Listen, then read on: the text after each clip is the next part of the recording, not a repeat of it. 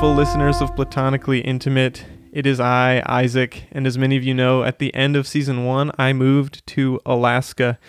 I am actually here in Fairbanks recording the first episode of season two, and I'm so excited to introduce today's special guest. Joe. It it's the same person who was here in season one, but it is it is a special occasion because we are not in Fourth North Studios, as Isaac said. We are in the grand state of Alaska, Mm-hmm. in the beautiful city of Fairbanks, the Golden Heart. The Golden Heart City, that is correct. So I've been living in Fairbanks since August 1st, 2021. And um, we we keep saying things that like almost give our identities away. Just so you guys know, I'll be moving before this episode is published, so I don't live here anymore. and I don't live here, and we've never been at a place where I've lived, so I'm never in danger. Yep. It's just Isaac. No one will find Joe. Yeah. So anyway, um, I have been living in Fairbanks since August, and I'm actually moving on June 1st. For those of you who are bound by the constraints of time. Rip. And yeah, that must be a bummer. So, Joe came up to visit me. We've been doing some Alaska activities, which may get mentioned throughout the podcast. He's been up here for about Three three days, a little, yeah, about three days. And it's been super fun. We are going to, on some more adventures tomorrow and the rest of the week before heading out.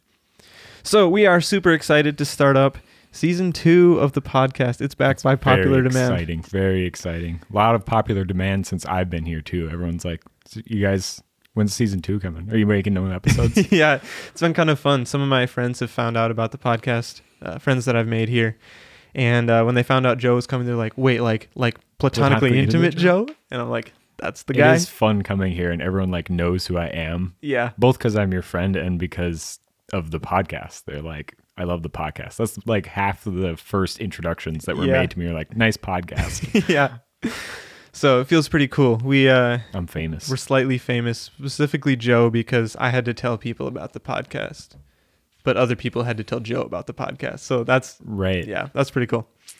Alrighty, well, let's hop right into it. I'm going to start as someone who's been living in Alaska with a story about someone from Alaska.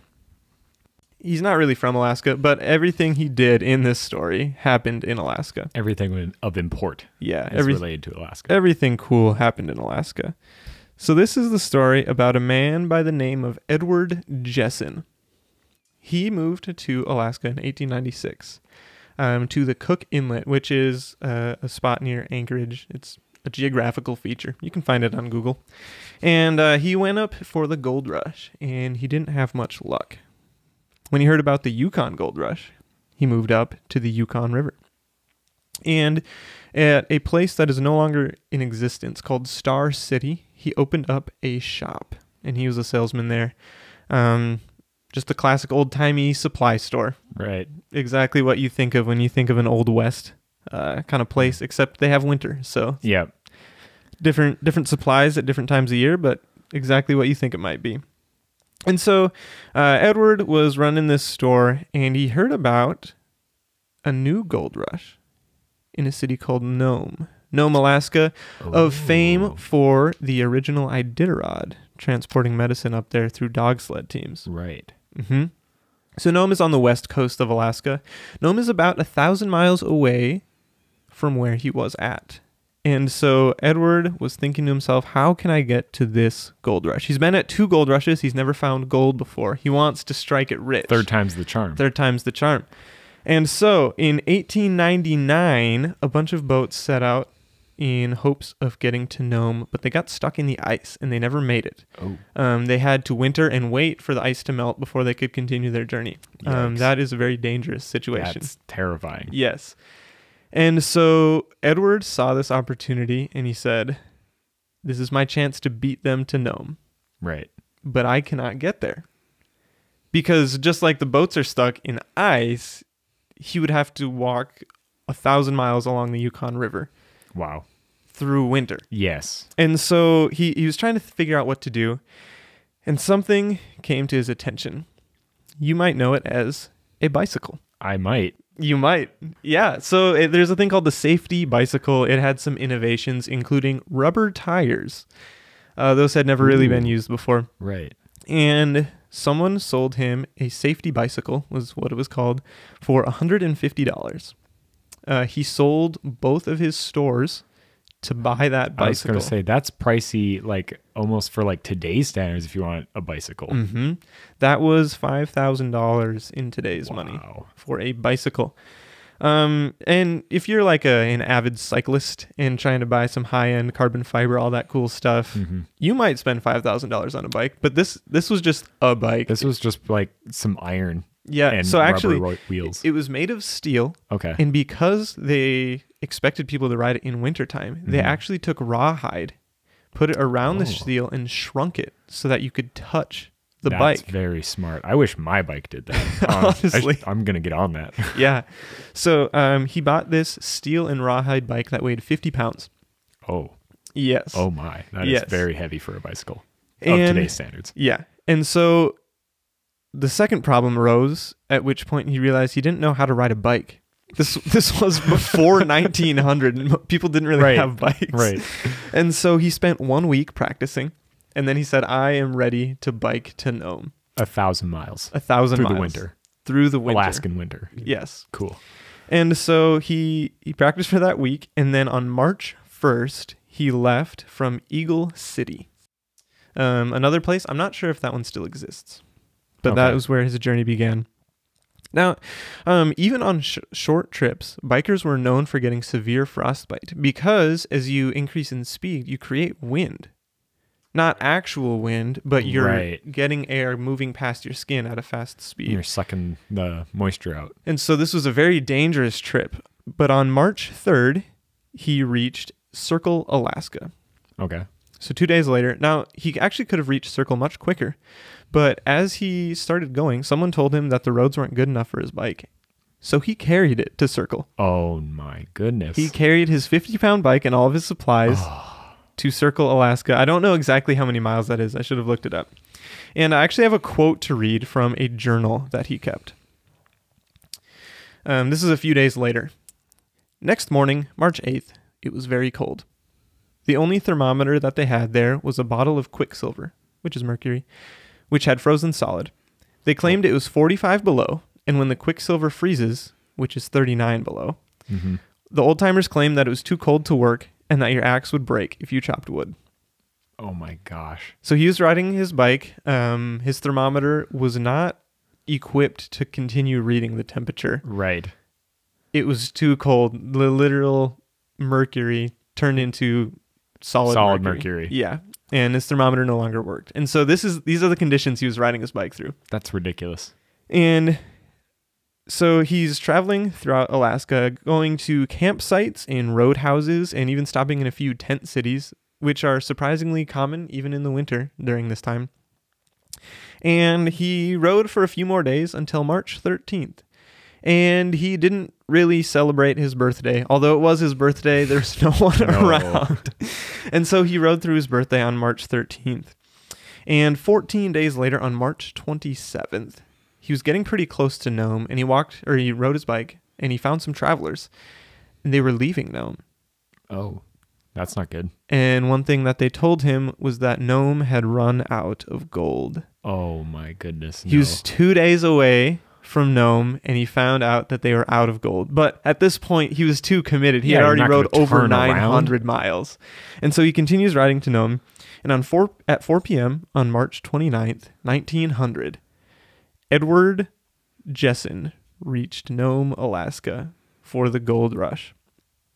Now, he had traveled 1,000 miles and he kept journals the whole way 10 books of journals Holy smokes. which is another feat in and of itself. In one Yeah. month, he took 10 books of journals.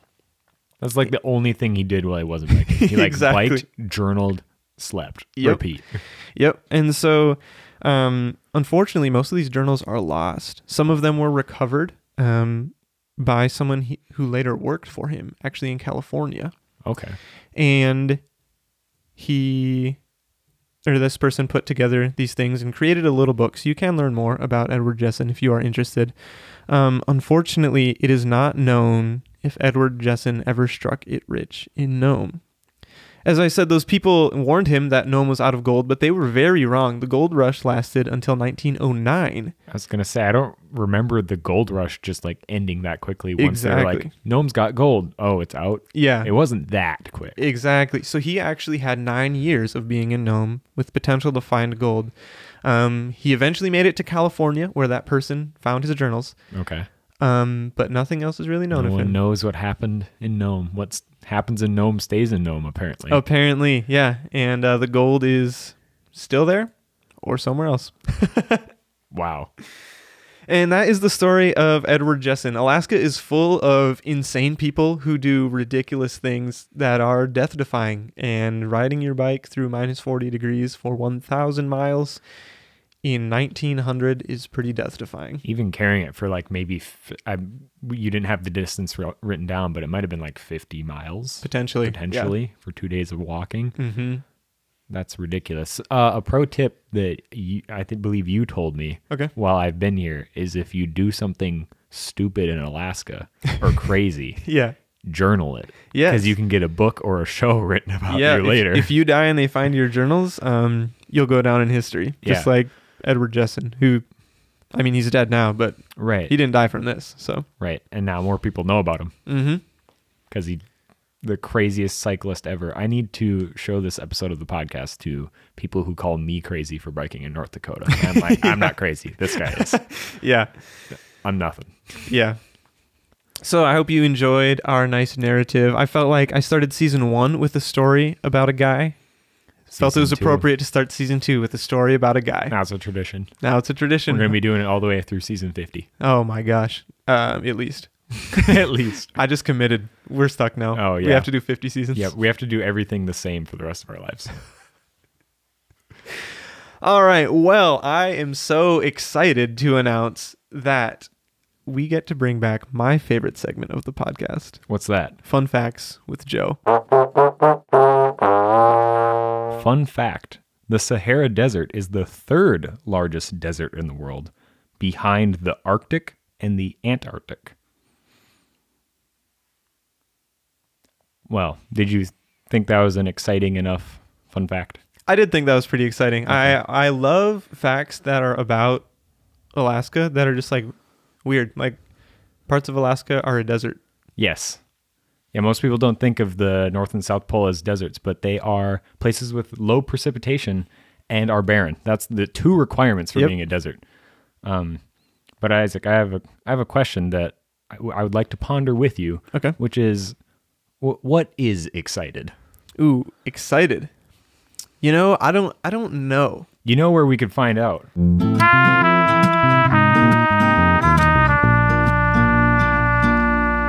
In the American Dictionary of the English Language by Noah Webster, 1828. That's right. We do not have the signature season one dictionary. Unfortunately, the signature season 1 dictionary still exists, but It it is is. in North Dakota. Yep.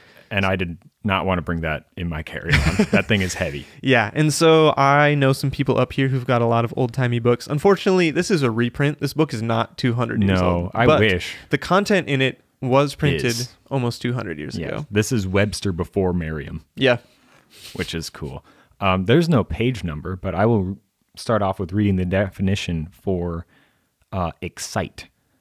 And I'm going to read definition two from this dictionary. The definition simply says to stimulate. That's that's it.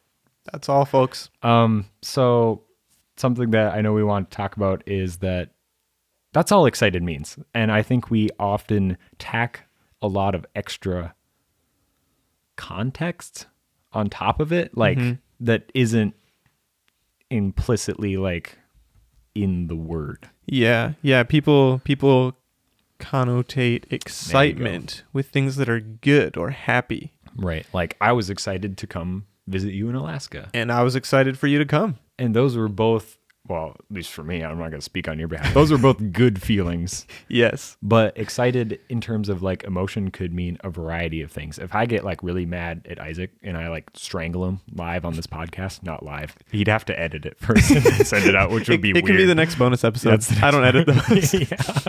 yeah. um, you could say that I was excited because I was very stimulated. I was like, Mm-hmm. "Wah!" Yeah. Um, it can mean like almost all emotions. Yeah, or even it can it can exist outside of emotion. I remember actually being in a high school science class and we were doing an experiment just mixing two chemicals together, and the description of that uh, reaction was called exciting the original liquid because it caused something to happen. It stimulated the original liquid to change. That is uh, something that happens a lot in physics um, documentation. As a physics major, I do read the words a lot like you excite the particle when the particle becomes excited. Hmm. And it has just become second nature for me to like know, obviously, that that means the literal definition of excited and not like, well, good for him. I'm glad he's excited. like, I'm Yeah. sad I haven't even made that joke Yeah, because I don't even know if any other physics majors would get it because they read the word excite and they think stimulated. Mm-hmm. They don't even think like I'm so excited. yeah. So basically, um, if something happens and it makes you really sad, That's You're exciting. excited. That's very exciting. I'm I'm so I'm not excited for you. I'm I mean maybe I am. I would even be excited. I would be stimulated by your em- emotions. Right. And if you uh if you're angry, you're definitely excited. That's for That's sure. for sure. Um so a pro tip as we sort of wrap up our first main section of season 2 mhm. is that if you know someone who has listened to this podcast and then later on they tell you like, "Oh, I'm so excited for you," you might want them to clarify. Because now they might be meaning something sure. very different. that is for sure. So you're welcome. Yeah. Um we now we now are reaching the point where we have nine things for you guys to talk about and to think about in a different way. Yes. 10 actually. I forgot about the Christmas episode. Oh, dude. so Can't we have forget 10 Christmas. things. We we basically have our own our own jargon. We're slowly rewriting your brain and your jargon. yes. We have a lot of Hopefully. power over you. Yes, we- extreme. Keep listening. Yep. All right, Isaac. It's time for my favorite part of the episode, which is fun facts with Isaac.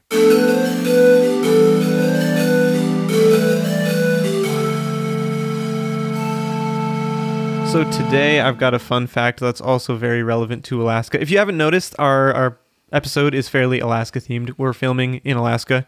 Unfortunately, you guys don't get to watch the video afterward, but But we are filming it. But we are filming it, yeah. Just trust us. and um, so in Alaska, you have to travel by plane a lot. There are a couple big cities like Anchorage and Fairbanks. Um, but honestly, even to get to the na- uh, the state's capital in Juneau, you have to take a boat or a plane. You cannot drive there. So planes are very common, and if you go anywhere in western Alaska, you will need to take a plane or a boat as well. And so, uh, my fun fact today is about planes. Give a man a plane ticket, and he'll fly for a day. Push a man out of a plane, and he'll fly for the rest of his life. I it was really hard to not start chuckling before you finish that joke. I I don't know if you guys know this, but Isaac and I do not know each other's fun facts before we say, state them, and that's Yeah, that would usually the also fun. yeah, it's also uh, usually the case with our main topics. Mm-hmm. Usually, um, but I knew where you were going with that right away, and I was like, no, I can't start laughing before he finishes the joke. All right, that, that was funny. All right, now it is time for my segment of the podcast. Um, and surprise, it's Alaska themed. What? Lightly, Okay. lightly Alaska themed. I first heard about this thing when I was in Alaska. Right. Isaac first heard about this thing from me because I realized that he's in Alaska and something else is in Alaska. Mm-hmm. All right. I would like to talk about overland trains. And now that is a confusing term. And we'll get into that. But the first time I told someone that like it's a land train or I said I said to someone it's like a train but on land. and they were like that is what a train is.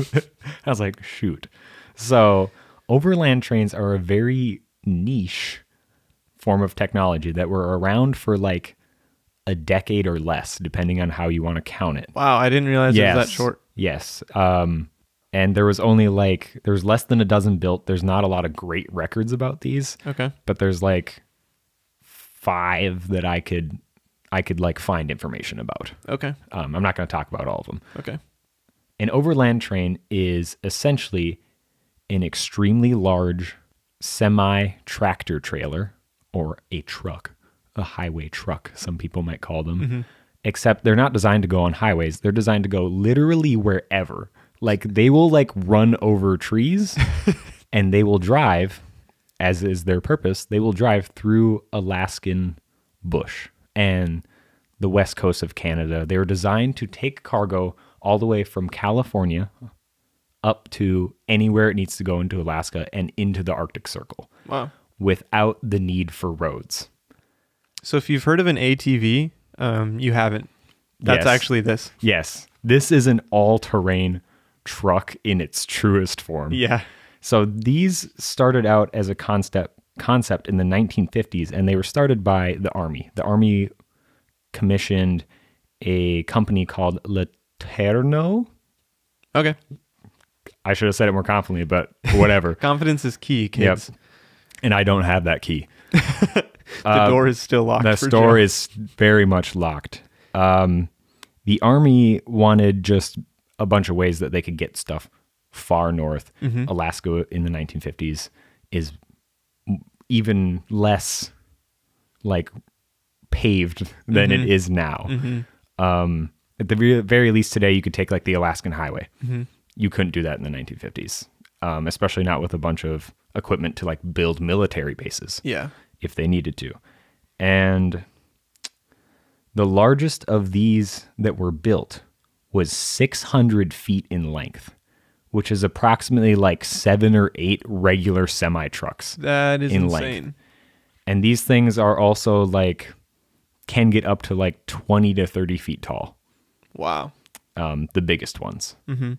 Now, So these get- these aren't like something that was being manufactured. Like people were custom building each yes, one. Every single one that was built looks vastly different. Wow. Yes.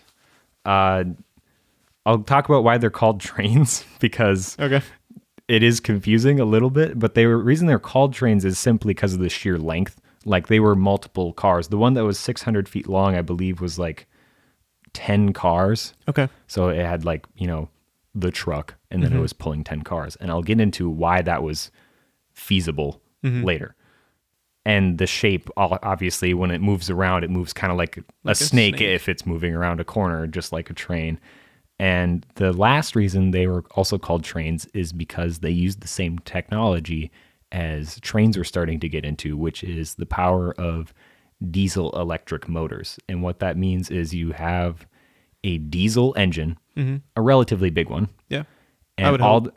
the- uh, if you will, Yeah. the uh, diesel engine doesn't power any of the wheels directly. What it does is it generates a bunch of electron electronic electric power. Okay. And then they just run that power through cables because that's way easier than Mm-hmm. axles mm-hmm. and mechanical pieces to each and every single wheel. And then by each wheel, Got there's it. an electric motor. Got it. And they're like, this is way easier when we're making large things like mm-hmm. trains on rails. Mm-hmm. So someone decided when the army sent out this, like, we need three really big vehicles that can take stuff a long ways. They're like, why don't we just make something like that that doesn't need roads or rails? yeah. So I'd like to talk about the one that's here in Alaska, the VC 22 Snow Freighter, um, which is parked just a measly like 20 minutes away from where we are right now. And I actually visited it earlier. Yeah. We went to it two days ago. Joe went back yesterday for I some did. for some on the field research. Yeah, I got to get up close and personal. I got to touch it, and uh, the people who own the property were very, very nice, and I highly appreciate them. But please, if you're ever doing something like that, talk to the people who own the land first. Yeah. doesn't matter where you are. Just, just like don't, don't like crawl over fences and stuff to see this stuff. Ask first. Yeah. Um, The VC 22 Snow Freighter was a grand total of uh, one main vehicle, I think is what they called it, and then six cars. Okay. The main vehicle and all six cars each had four wheels. These Okay. f- four wheels are about, when they're fully inflated, they're about like eight to 10 feet tall Wow. Okay. for s- size reference. And this is actually one of the smaller ones. Just wait till you see the VC23. Oh boy, their numbering system is ridiculous. Okay. By the way, there's not a VC twenty three. Okay. Um, this the specifications for this Mm-hmm. were that it had those six cars.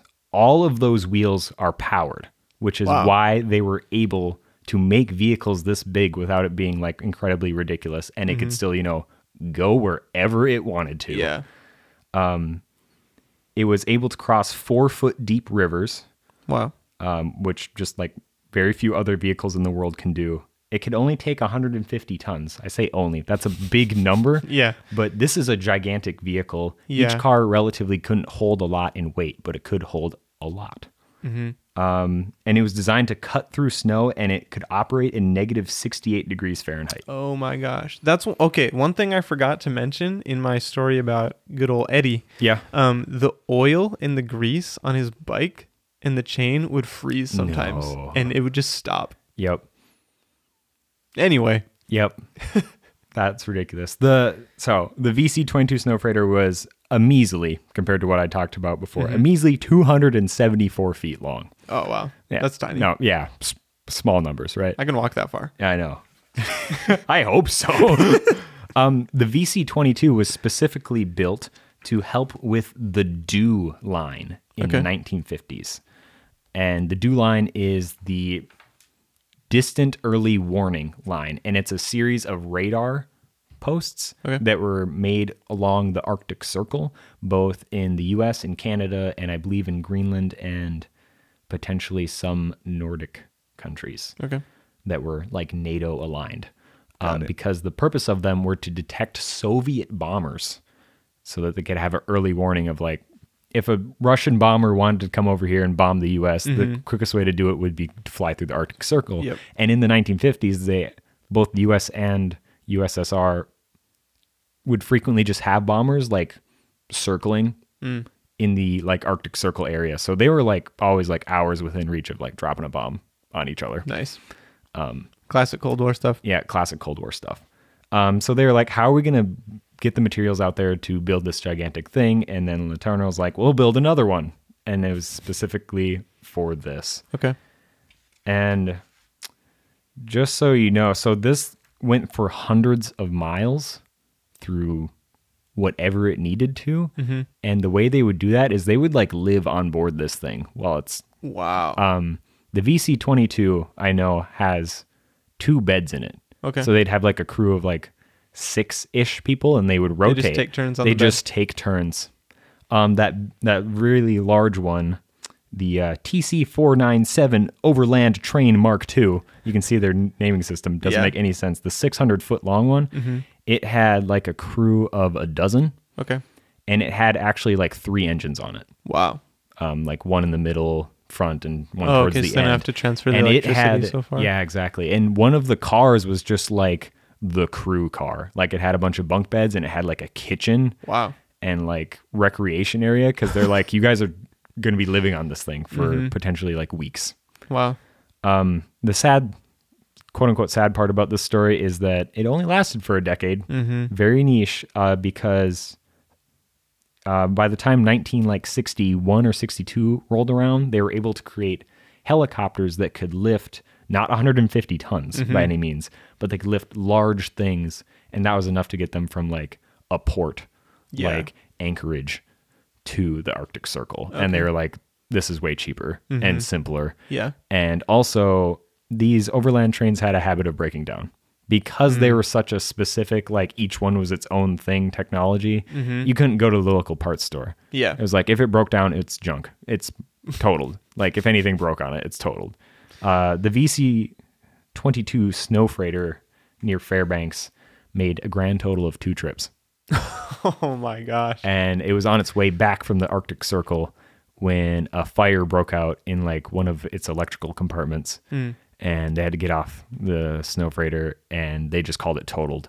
And the company actually just left it there, wherever Wow. it was, like by some uh, little river that was crossing. They just left it in the middle of the Alaskan wilderness because it wasn't worth it to go clean Yeah. it up, and no one was going to hold them accountable if they just left it there. They're like, "How? Who's going to know?" Sweet. Um, luckily i don't know the story behind it and i haven't found anyone who has figured out the story behind it. Mhm. Someone eventually found it and we're like, cool, big truck.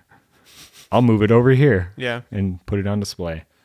Um, so that's the story of the overland train brief uh, kingdom, the brief dynasty that they held over like major freight in Yeah. Alaska.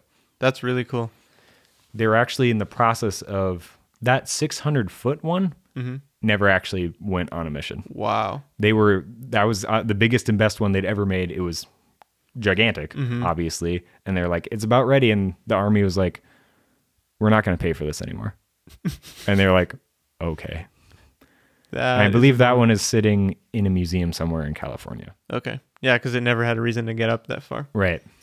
That's yeah, that's really cool to learn about. I remember one day you just texted me and you're like, apparently there's a VC twenty two snow freighter near Fox, and I was like, I have no idea what that is, and you're like, you should find it And, And like take so- a picture of it for so, me. So I did. I took a picture of it and I sent it to Joe, and then he's like, that is so awesome. And then yep. in like March, he was like, hey, uh, I think I'm gonna come visit, and I was like, that sounds sweet. He's like, can we see the VC twenty two? That was like the first thing I asked. You're like, is there anything you want to do in Alaska? And I was like, I want to see the VC 22 Snow Freighter. So he came up and uh, yeah, he's got to see it twice already, which is pretty cool. I had no idea that it was literally one of a kind. Oh, I thought yes. it was like there were many like it. yes, And it's a, I shouldn't say relatively small, but like they got bigger from the VC 22. Mm-hmm. The VC 22 was like the second or third one that they made. okay. Um, and obviously the Overland train was the biggest and the best. I didn't mention where I was going to end this story. Um, these things had gigantic tires on them, hmm um, especially the Overland Train Mark II. And I believe the Overland Train Mark II is the one specifically that was the catalyst for the starting of monster truck rallies. Wow, that's super cool. Overland, someone, ah, I didn't do research about monster truck rallies, Mhm. so I don't know the specifics. I'm sorry for all you monster truck fans. Yeah. Um, but someone literally saw the tires for the Overland Train Mark II, and they're like, "What if I put those on my pickup?" and that's how it started. And then that happened with many of the other Overland trains because Mm-hmm. they were the only things that would just make tires that big. Yeah, Um, nowadays, you can just get there are people who make, make monster truck tires. Yeah, So yeah, fun fact: that's where monster trucks come from. that's super cool. Those used to be for a practical vehicle instead of an entertaining vehicle. Well, I I think that's all we've got for episode one. I hope you guys enjoyed it. We're so excited to be back in the studio, back good in ki- back in a studio. Us to a good kind of excited. Yes, a good kind of excited. And um, we may record another episode before we head back. Is possible. We may not. Also I- possible. Either way, um, I hope you guys are excited in a good way for episode two and the rest of season two. Um, and we can't wait for you to hear more of us. I don't remember how we sign off. I know how what I say at the end, but you say something before me. I don't. I don't think I say the same thing every time. I'm done talking. See ya.